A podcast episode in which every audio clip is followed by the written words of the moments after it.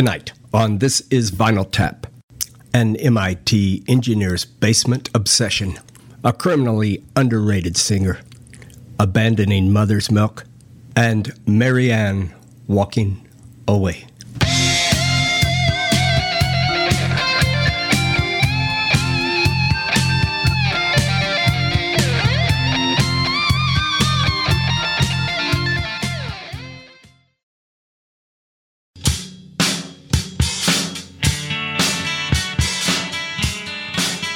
In 1948, Columbia Records introduced the 33 and a third RPM long player record. One year later, RCA Victor introduced the 45 RPM single. Listeners now had a choice only the hits or the full album. In the last half of the 60s, the best bands realized the potential of the longer format and began to build a cohesive body of music that must be heard unbroken. The arrival of downloadable music has increased the temptation to stay in the shallow end with the hits. This podcast believes every album tells a story. Tonight, we tell one of those stories. 1976, America's bicentennial. Gerald Ford is president. Rocky is the number one movie. The Israelis have a raid on Entebbe. Silly Love Songs is the number one single. Hotel California is the number one album, and disco and punk rock are in open conflict. Tonight, we're going to talk about an album that came out that year. It's a great collaboration album. Two men who are experts in their field. One, Tom Scholz, a master guitar player, piano player, organ player, and arranger. Teams up with Tom Scholz, a master engineer. Okay. Tom Scholz, the engineer, and Tom Scholz, the musician, come together to put together one of the greatest albums of the 70s. It was on Epic Records. It had three singles More Than a Feeling, Long Time, Peace of Mind. It sold 70 or excuse me, 17 million copies in the United States, 25 million worldwide. It was the fastest debut uh, selling album until Guns N' Roses put out a bunch of crap 10 years later. Tony? Yeah, Doug. Is this a great album? Yes. Uh, yeah, I don't I don't know what else to say other than yes. Uh, we were talking about the debut album from Boston. Um, I don't know if you mentioned that or not. Maybe you did and I missed it. But um, yeah, it's a fantastic album. It gets a lot of a lot of guff from a lot of people who don't know any better. You talked about uh, you know Tom Scholz and Brad Delp. Uh, Brad Delp, you know, when we talked about Odessey and Oracle, we mentioned the zombies having a secret weapon in uh, Colin Blunstone, and uh, Boston has a secret weapon with Brad Delp. The guy is, in my opinion, one of the probably top five rock vocalists ever. Um, just an amazing singer, and uh, and I don't think he gets enough credit for this album. A lot of people talk about Tom Scholz and, and they talk about they talk about Brad Delp, but they don't talk about how much he had to do with it early on. I mean, um, you know, he's as much a part of of that Boston sound as uh, Tom Scholz is. But to answer your question, it's an it's an amazing album. Uh, in terms of a debut, I don't think there's another debut I can't think of. I was trying to think of another debut where every song could be a single, where every song got, you know, radio airplay, where I knew every song on this album before I ever owned it because of listening to to rock radio. Um, I mean, the closest I could get is the Cars debut, but not every song on that was played, and not every song on it's great. Every song on this album is fantastic. There's not a clunker on it. JM, I have a question for you. This this album probably is particularly interesting to you. JM, Tom Scholz has a studio in his basement that made this amazing album. I know that you have a, a studio in your house. Um, much nicer house than Tom Scholz had, by the way.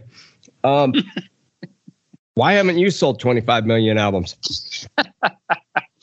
well, first of all, um, Tom Scholz actually studied physics and uh, acoustics and a bunch of stuff that had to do with waveforms at MIT. And he actually got a master's from MIT in that. So that might explain part of the disparity. The other thing is Are you saying that your college wasn't as good as MIT?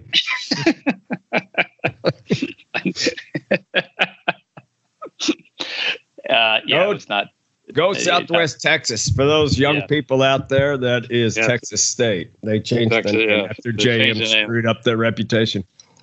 The thing that makes this so surprising is, first of all, 1976. Not a lot of people in general had their own studio. Even the big names didn't have their own studio.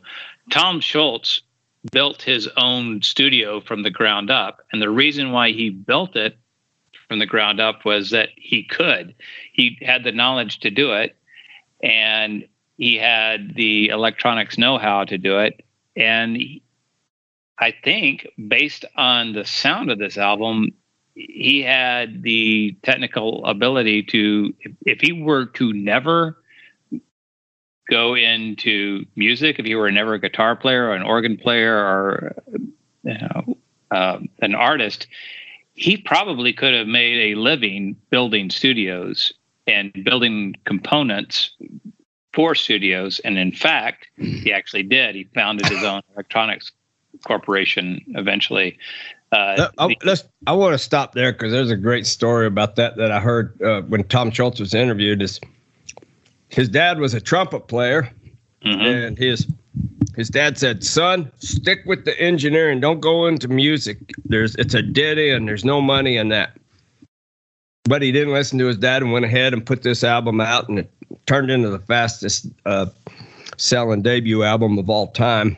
Yeah. And then he decided, Tom Scholz decided he'd like to start a little company that sold uh, an engineering company that sold devices to musicians and to uh, studios. Yep. And his dad said, Son, are you crazy? Don't go into the engineering. This music is taking off. and then that, that company that he started, uh, a lot of people know about the Rockman uh, yeah. uh, guitar effects tool, and he had a bunch of other effects tools that that did very well, and, and studio tool tools that did very well. And then he decided to uh, to put those out, and that was extremely successful. And then his dad didn't know what to tell him after that. I thought everything the guy touched turned into gold. Yeah. He, uh, he he has an interesting story about uh, Rockman. He said one of the one of the biggest strolls of his life was when he got uh, two warranty cards from Jeff Beck. Um, I, I, I, wa- I want to just talk briefly about um, it, it's interesting uh, that you know this whole building a studio of your own because he, you know, the big the big sort of uh, misunderstanding about Boston was that they just they were just a band that was created out of whole cloth in the studio, but it's not entirely the the, the story. Um, Tom Scholz was was going into studios and recording stuff for a while before he decided to build his own studio. And he just didn't like what he was get the sound he was getting. It wasn't what he heard in his head. Um, and and he also played in bands around Boston. Now he might not have been just another band out of Boston, but he you know he did he wasn't like he just created this out of whole cloth. Um, and, and what's it, what's interesting to me is that um, as much as people complain, and when I say people, I mean idiotic rock critics, critics complain about Boston having this bad influence on rock and roll in the mid '70s because you know they weren't moping around and you know doing doing heroin or whatever. Um, they uh, they don't sound like anybody else. Yeah. And I think really- that's because I think that's because just real quick, JM, I think that's because Tom Scholz invented all of this stuff. It reminds me of Brian May. Brian May's guitar sounds like Brian May's guitar because he created that guitar. Now that's a big point, um, and this is something important. I was in uh, sixth grade when this album came out. That probably means JM was in fourth grade, and Yeah. that probably means that Tony was a zygote. But the uh, I was I was in first grade. Oh, okay, uh, the uh, the sound that Boston has was imitated so much that it is impossible for us to hear it uh, the way the people who first heard it heard it because it doesn't sound as unique because so many people have uh, have tried to copy that sound, and and that sound, I, I mean, stacking the vocals, stacking the uh, guitars, and we're going to talk about this more later, but. Uh, the, there are all kinds of guitars doing all ty- ty- kinds of crazy things, and until uh, I heard them isolated, you, you just can't imagine Yeah. the detail that went into this mixture.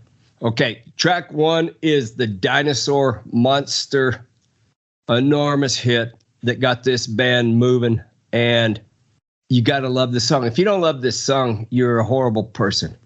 More than a feeling.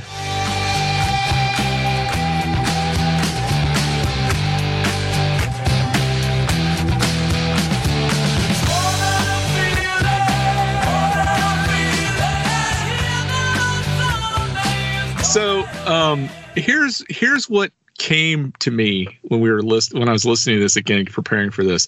I'd never thought about this before. More than a feeling is in in a very odd way a power pop song. And what I mean by that is I was You listening to this. No, well, no, I do.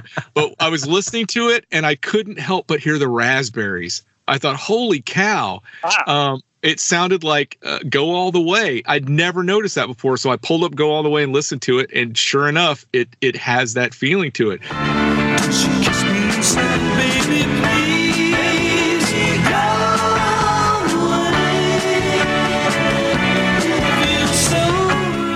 It's got hand claps. I mean, come on, how many how many arena rock songs have hand claps in it? Um, and I think a lot of that has to do with you know whatever Tom Scholz was listening to at the time, but also I think it's Brad Delp's influence because he's he's a huge Beatles fan. In fact, he was in a Beatles cover band for a while called Beatlejuice. Um, and That's, uh, that's interesting. He can sing better than any of the Beatles. no, no, definitely. Um, Yeah. But that it, I couldn't unhear this song reminding me of of the Raspberries, and I don't know if that's I don't know if that's because um, you know. uh, Tom Scholz has said he he was inspired by that the Left Bank song "Walk Walk Away Renee." I don't know if you guys know that song, but all of those elements kind of I think go into it. But yeah, this I think this is I think any I think any power pop band could cover this and it'd sound great. It wouldn't sound like Boston, but this this song uh it's it's very timely that we're covering this uh because we're talking about Marianne and she's walking away and for everybody our age the first Marianne that you ever knew was the one on Gilligan's uh island Dawn Wells. Wells. Yeah. Mm. and she was absolutely a doll that probably everybody had a crush on and uh, probably one of the things that people like to say the most is that she was actually better looking than the movie star Ginger. and, uh, by far. and she she died I, I believe about five days ago Yeah. Yeah. um, so that's probably why we're covering this today uh, tony in reality this was not about marianne from gilligan's island uh, there has another story Yeah, creepily, it's about his first cousin, Marianne. Uh, and and we were talking earlier about how if if that was something uh, that was the truth, we probably would have e- either lied about it or never admitted to it.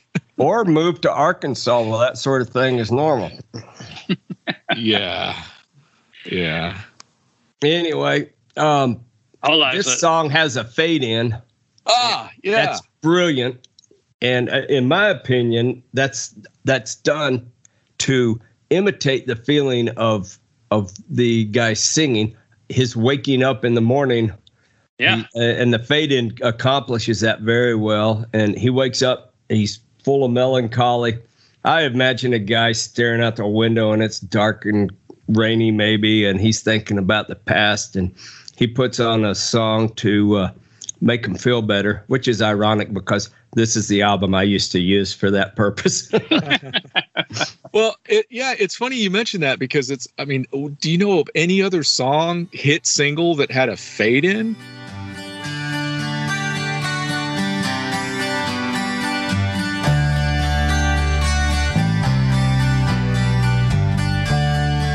I mean, it's just a bizarre thing. It's it works, but it's weird.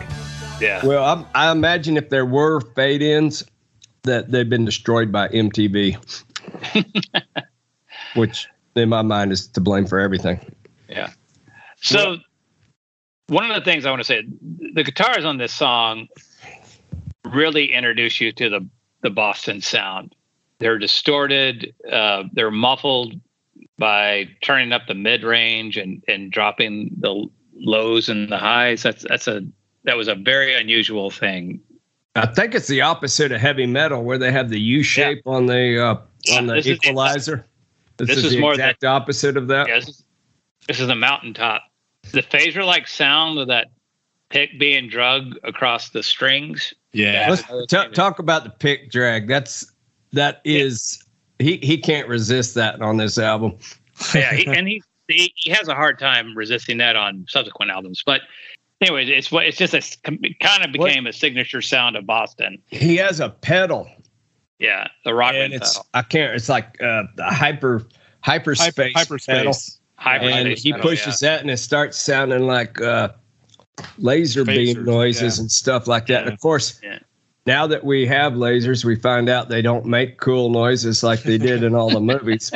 But we didn't know that in And, '76. and where Yeah. did he get that hyperspace pedal? He created it, He Yeah. He created, created it. it. Yeah. like That's what I every mean. damn thing on this So- album. So, so real quick, just to take a side step, um, what's the deal with people not celebrating the fact that this guy, with essentially two other guys, Brad Delp and the and the first drummer, I, I apologize, I don't remember his name. Fran, or Jim Masdea. Yeah. How do you not celebrate this guy coming out? Is is it that the rock critics were just upset that they didn't get to talk about a band up and coming for years and years and years, and they just sort of came out of the blue? Um, I mean, I, I just I just don't get how this is You've not. never understood. We've gone through this before, Tony. The purpose of a rock critic is to talk about how deep and insightful they are and how stupid everybody else is compared to them. These guys came out with a, a, an appealing sound that you didn't have to work your way into it. It was immediately appealing, and any idiot in sixth grade could dig it.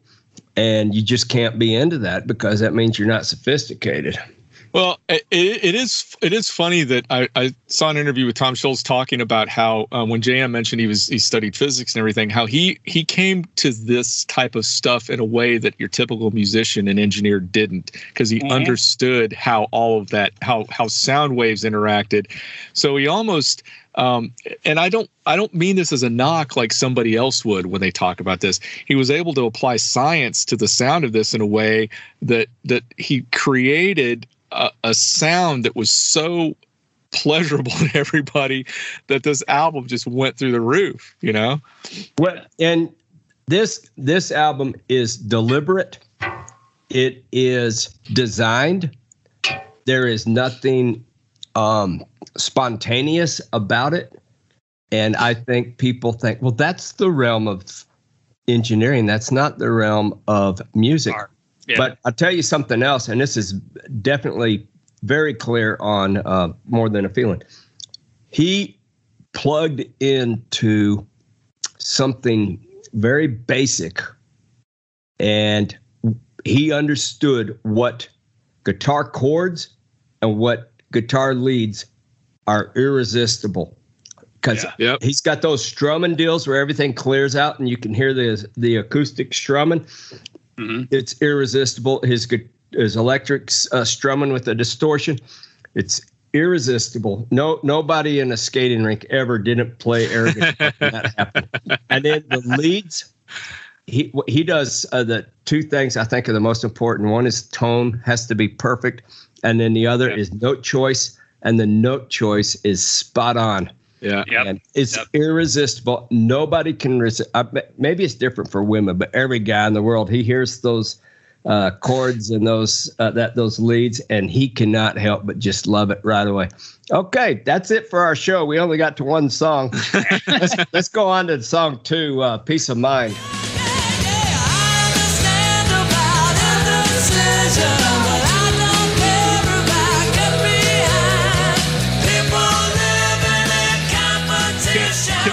I I'm going to say something I said during the police podcast because it, it fit, it's it's the same thing on here. This album while it's a lot more difficult to sing along with, is so much fun to sing along with. I, I agree with you that it's fun to sing along with, but with one caveat.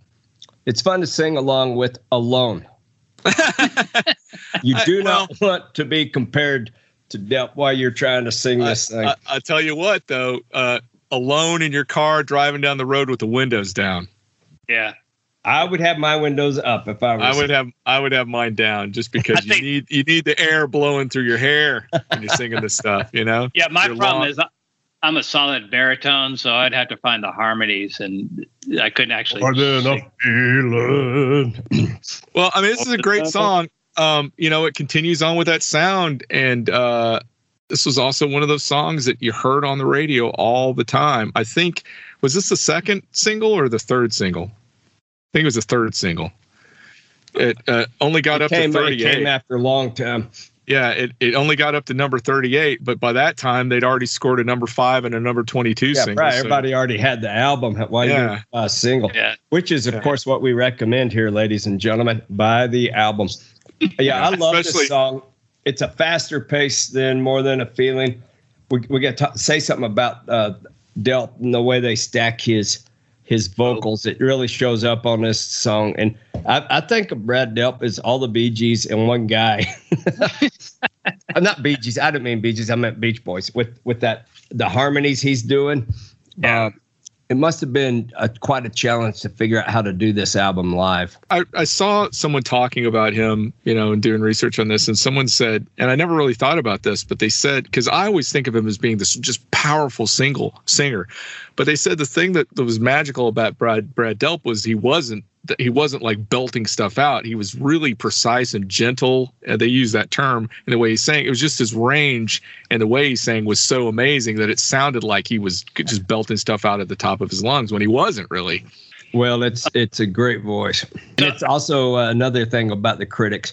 They ignore him completely. And So- he's dead now. He uh, committed suicide. I can't remember what year it was. It goes seven. Years ago. Yeah. Was it 07? They, something Sad- like that. It's a sad deal. Um, And I, I I don't hear the energy in this song, or uh, we'll talk later about um, rock and roll band. I I don't think that trans that made it to any other albums. The, these faster paced. Uh, exactly, exactly what I think. I don't think that he ever has been able to reproduce that in any sort of interesting way, or he, he's just he had a formula and he kept trying to uh, pass it down to subsequent albums, and he just never was able to do it. But I think on this song, it's the it's the perfect realization of that sound. I really love the guitar parts on this. The there's the harmony leads and the fills are just uh, very interesting. And here's another thing that I read that Tom Scholz was never enamored with Sib Hashian's drum playing. To me, on this song, it, his Sib's uh, it's really great. It's just I, I Well- you just listen to it. It's really amazing. The drum parts are really amazing. Yeah, but you wonder if that was just the way he felt about the record company forcing forcing him to make that decision. I don't think he wanted to move away from the drummer he had been using. You know, Yeah. Yeah, And- that's possible. Um, the next is foreplay. Uh, now, I'm I'm not going to have anything nice to say about this.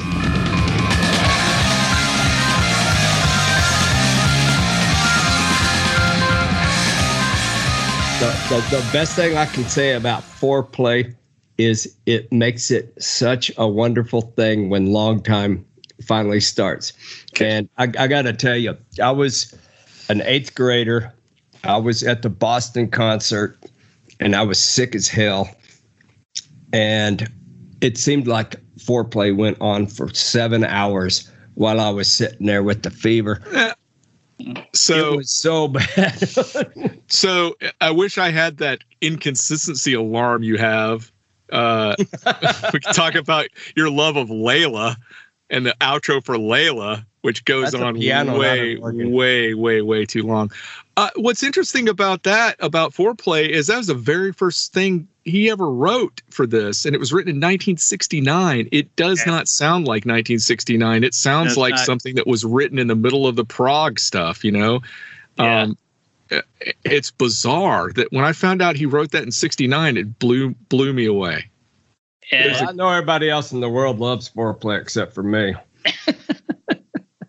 There's a there's a great video of him playing it. I don't know, Yeah. maybe five or six years ago online. He's just sitting down at the at, at the Yeah. organ and he just starts going off on it. It's so cool to watch. yeah, he's doing the clavinet and the organ. Yeah, it's time. Yeah, it's awesome. amazing. It's awesome. Yeah. But but the sounds that Scholz is able to coax from the guitar on this is is really interesting to me.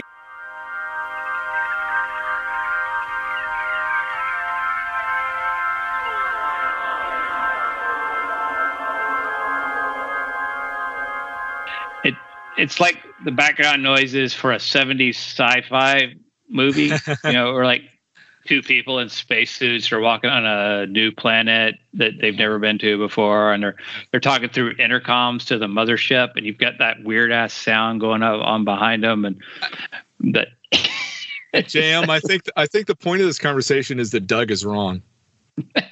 I think Doug is Well- wrong. We'll see. If, if y'all end up down in hell, don't be surprised if you listen to foreplay for the rest of eternity. I guarantee you that outro for Layla will be playing over and over and over again, along with Heaven. Jessica uh, Jessica from the Allman Brothers. Yeah. Yeah, Ah, that yes. discussion was almost as tedious as uh, the organ solo itself. Long time comes on with probably the best beginning of any song in history.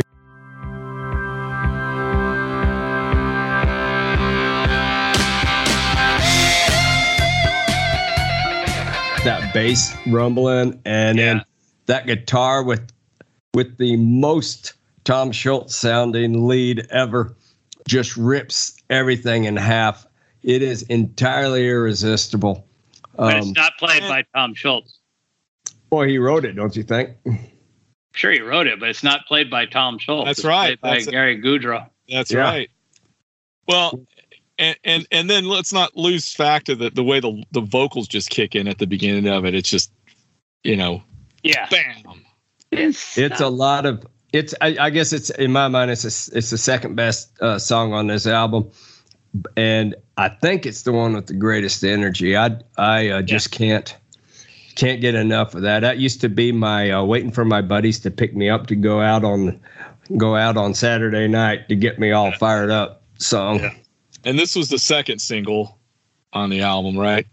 Yeah, and you know I don't hear it on the radio as much as some of the other songs on this album anymore. I- I, I agree with you. I think I've heard Peace of Mind a lot more than I ever heard Long Time. yeah. And and, and, I uh, hear smoking a lot now yeah, too. and rock and roll band. I think you're right about that. That's weird. I hadn't thought about that. Well, we're we're about to flip the album over, but I've got to share something with you guys that uh, I hope won't upset you. Uh, we occasionally get calls from people who are not actually fans of the show, but fans of disliking the show, and uh, th- this individual is particularly upset about the fact that we're talking about Boston, and I'm going to play this and see if y'all can respond to some of uh, the criticism. Hey, Vinyl Craft, this is Stoner Steve reminding you that you still suck. What happened? Did you get over 10 listeners and decide to sell out? If you didn't sell out, then why are you doing Boston's debut album? The ultimate corporate rock album of all time. Why don't you Johnny Fever wannabes do some real rock and roll like Deep Purple, The Zepp, or the ultimate rock band Foghat? Okay, guys. Um, we've been accused of selling out now that we're such big shots, and uh, we've also he's also saying that uh, Boston is uh, corporate rock, and uh, he's he's not alone on that. Uh, what do we have to say to that? Explain to me how a guy in his basement who, uh, without any studio help, puts this thing together, shops it around, gets gets dismissed by every rock label on the planet before he finally gets accepted. Um, how is that corporate? That seems like And- the absolute opposite of corporate. And he lies to the corporation about where about recording Yeah. it in a So- studio, yeah. and he's almost in constant lawsuits with corporations from this time on. yeah, I think he's I think he's up there with being one of the most litigious rock and roll stars in the world. Delp, he sued Delp's uh, widow and daughter when they uh, Um, But smudged yeah, his name. I, listen again. Uh, a lot of bands kind of rode on this on the coattails of this particular band and this particular album, and they are uh, in some ways also Rams. They're nowhere near as good.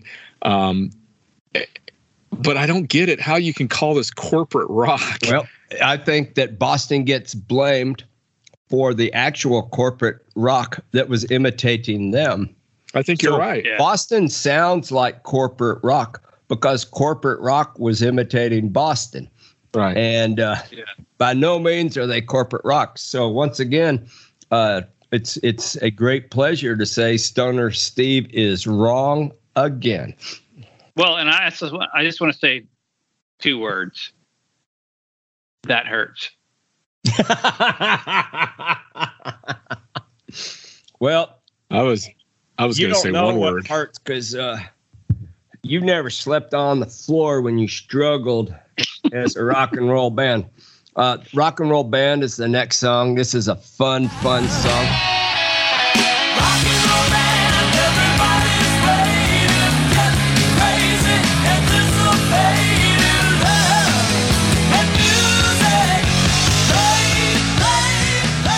It Who's is. it about? Who's the song about? It's about Boston. Yeah, yeah, yeah. Just another song about a guy who went to It's- MIT with a master's, It's an it's working an, a uh, cushy job, that's right. play, paying his dues, dreaming But- of playing in a rock band. Yeah. listen again. It's not like he didn't do some of that stuff. Yeah, they weren't a, they weren't a, a going concern where they were. I mean, Mother's Milk was a band that played places. Um, he was. It's not like he just completely invented that a whole cloth. Now the the song is obviously, you know, not quite I autobiographical. think it puts the record company off the scent. Wow, this guy really, really did live that. And this band's, you know, these guys went to the record company and they had to practice as a band so they could convince the record company that they were a So- band. but yeah, yeah, but this guy actually built his own recording studio. Had the had the means to build his own. Where's where's the verse on that? well, maybe he's singing. Maybe he's singing about. Staying Delp. up all night studying at MIT. Maybe he's singing about Delp. I mean, that guy was what? He worked in a warehouse or something like that by day. Yeah, Delp did. That's true. You But, know? yeah, Well, all I'm saying is it doesn't matter one bit to me. In fact, if it was written to put the record company off the scent, I like it even more. But it's as fun as a song as you could ever ask for. mm, Yeah. Uh, people that You know- don't like this song are horrible people. it, it's funny. I, I read a guy who who's talking about this album, and uh, you know we've talked about sequencing before, and he said he thought they got the album flipped. That this should have been the song that started the album that off. too. yeah. I don't. I don't. Ag- I don't agree with him. Well, next comes uh, if it weren't for uh, foreplay, this would be my least favorite song. Uh, Smoking.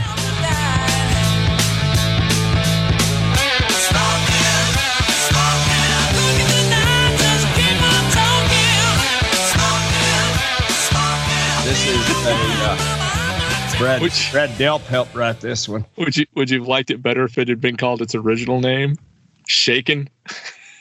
Oh God, that's shaken. horrible. Uh, I mean, and I, I don't- don't really hate this song. I just just don't think it's up to the level of the rest of the album. This is a very impressive song to me. How is it that one guy playing every instrument but the drums? To me, it sounds like a total jam in the bottom of a basement.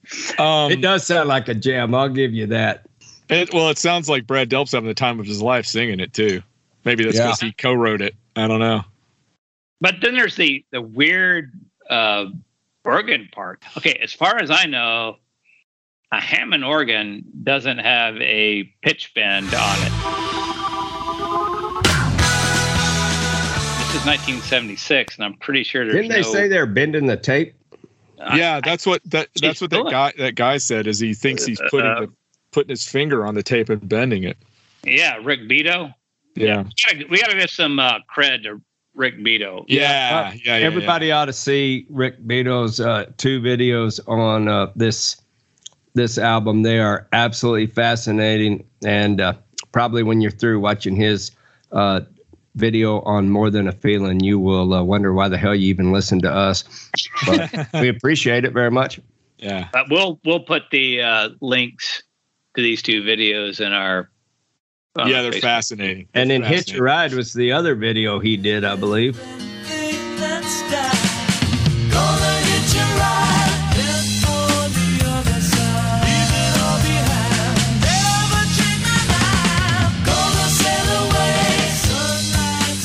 And uh, that's a good song. I Uh, love that song. I, I wish that it would have had less organ and electric guitar myself. I I I really like listening to Delp's voice.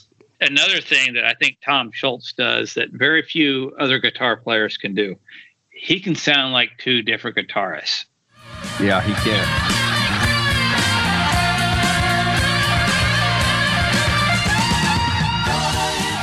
This song in particular is a great headphone song because he'll do a guitar part on the left side and he'll do a guitar part on the right side, and he'll have two different, totally different tones. Yeah, good stuff.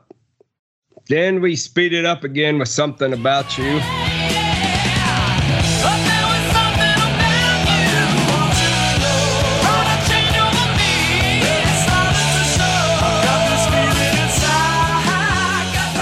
Like this song too. Uh, never get tired of it. A lot of energy. One of the faster tempo tunes. All right, um, this is probably my least favorite song on the album. You're a bad person. I, I agree with JM. It doesn't mean it's a bad song, but it's probably my least favorite song on the album too. I don't know but what's up with the heavy metal beginning. You know, it sounds like it's going to go into that one of those Def Leppard. Well, Def Leppard is one of the bands that's criticized for stealing all these techniques and making corporate rock. Obviously, you two have never been in love, so we'll just move on. well, my wife's in prison every other year, so yep. Makes you wonder if she's getting caught on purpose. Um, let me take you home tonight. Our last Oh, tune. Brad love Delp. this song.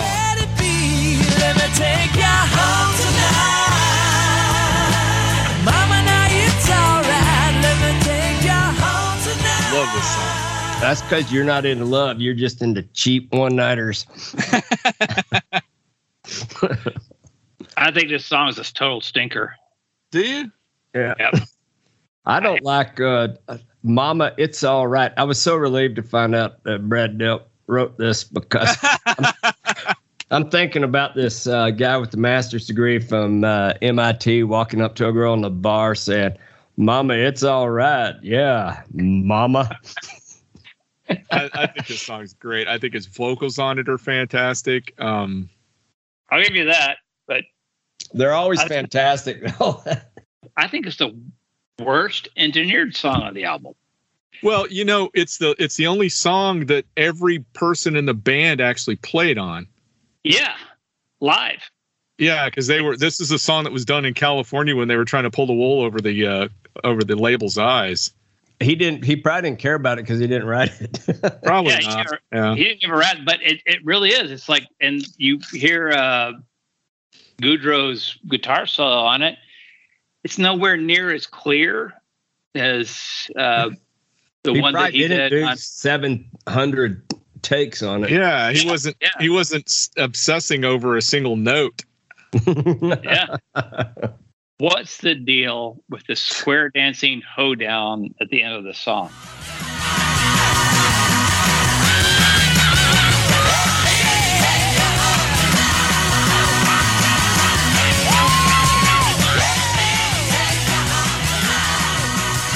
It, it makes no sense. Yep. That About brings us to the end of a uh, album with eight or nine tracks, depending on how you count foreplay and long long time. This, you know, this band was was nominated for best new artist in 1977. You know what band beat them, don't you? The Starland Vocal Band.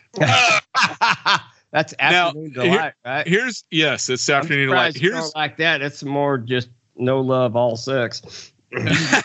well, you know, uh, this is the these are the bands that were nominated with Boston: Starland Vocal Band, Wild Cherry, uh, and then ba- two bands I've never heard of: the Brothers Johnson, Oh my the- god, they're awesome.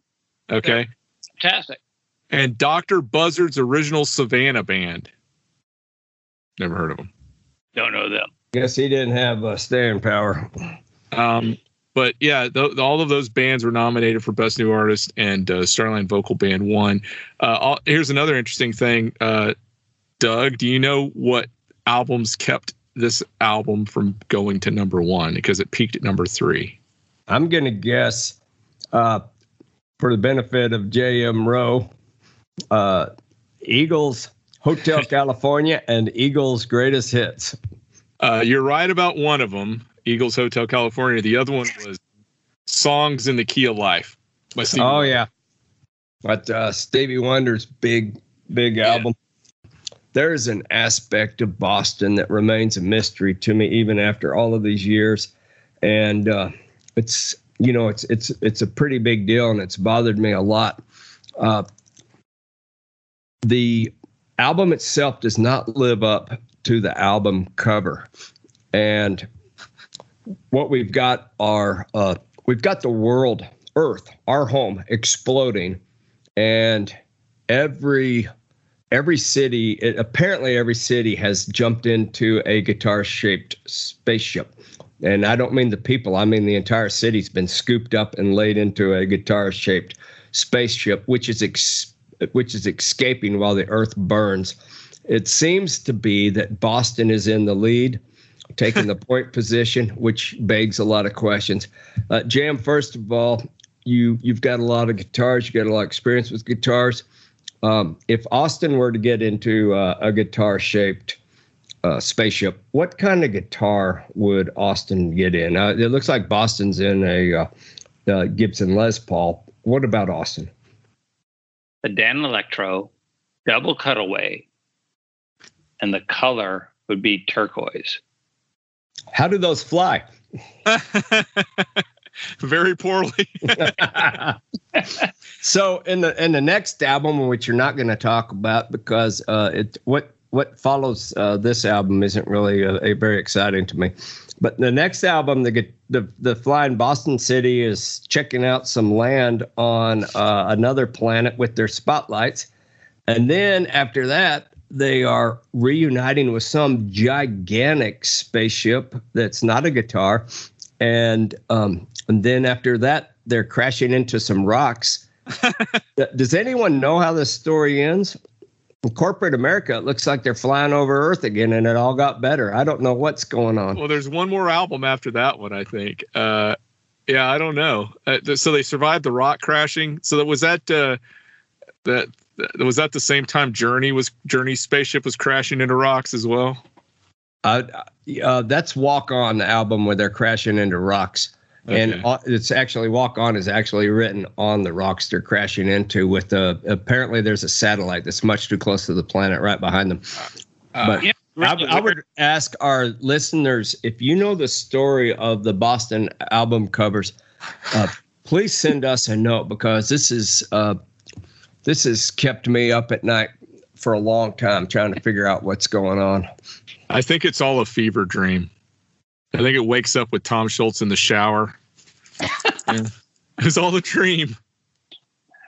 I'm pretty sure that uh, Austin lands on some hospitable moon. Uh, and then immediately everybody's camping on it, throwing their garbage all over the streets. No, no, no, no, no. What happens is they they they uh they end up turning it into the place they just came from. no, after the Austin spaceship lands, the uh, California spaceship comes and lands right on top of. That's right. Crushes the Austin space. Tony, are Yeah. you gonna share something with us tonight? I, I am. Uh, I am going to share something with you. Um, uh, there's a guy I've been following since the mid '90s named Parthenon Huxley. Um, he actually put out, uh, I think his first album was came out in uh, in the early '90s, maybe '89.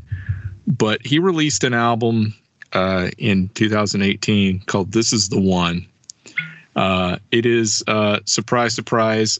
Uh, chock full of power pop hooks. and Have uh, dangly guitars. well, not so jangly. In fact, the, the the title track, "This Is the One," This is the one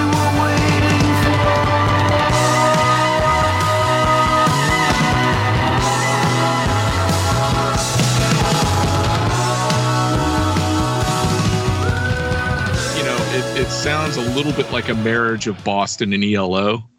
Um, That sounds interesting. yeah, um, it's kind of it's kind of uh, all over the place in terms of its influences, but it's really good. This guy's been been putting out fantastic music for for decades, and this is no exception. I I would recommend this album a lot. Um, like I said, the title track, "This Is the One," is really great. Uh, "Song for James," also fantastic. Uh, there's a kind of a rocker on there called That's When I Know, which is really great. Uh, just a good, good, good album. And uh, he's a good guy. He's one of the good guys in music. So, you know, support him if you can. Well, and uh, I'm intrigued by the mention of ELO because I believe they also had spaceships. Well, here, here's the funny thing about him. He was in a band called uh, The Orchestra. It was everybody but Jeff Lynne. um, and he was he was one of the guys singing lead and playing guitar in it in the orchestra. Um, that was one of his side side deals. Well, that's it for tonight's show. Next week we'll be looking at a underrated album by a very underrated singer, Night Beat by Sam Cooke. Be sure and look us up on Spotify or your favorite podcast platform such as iHeartRadio, Amazon, or iTunes, and leave us a review. Also, we're on Facebook and Twitter at Tapping Vinyl.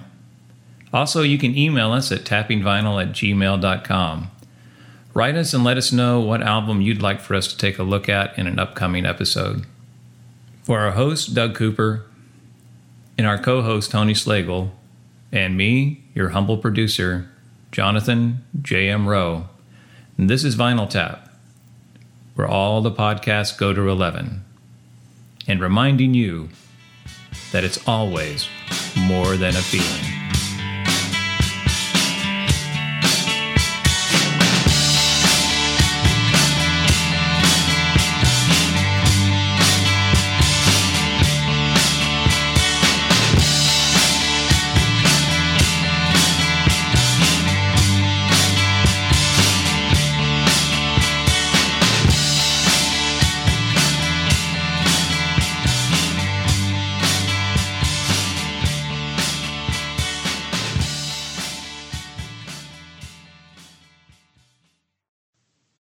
It's a strange year. Uh, I think uh, I believe I recall that uh, "Silly Love Songs" was the number Yeah. one song of the decade, So and Oh, That's- jeez.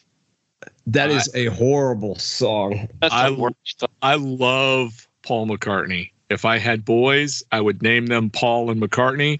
I almost named my daughters that. But that song is god awful.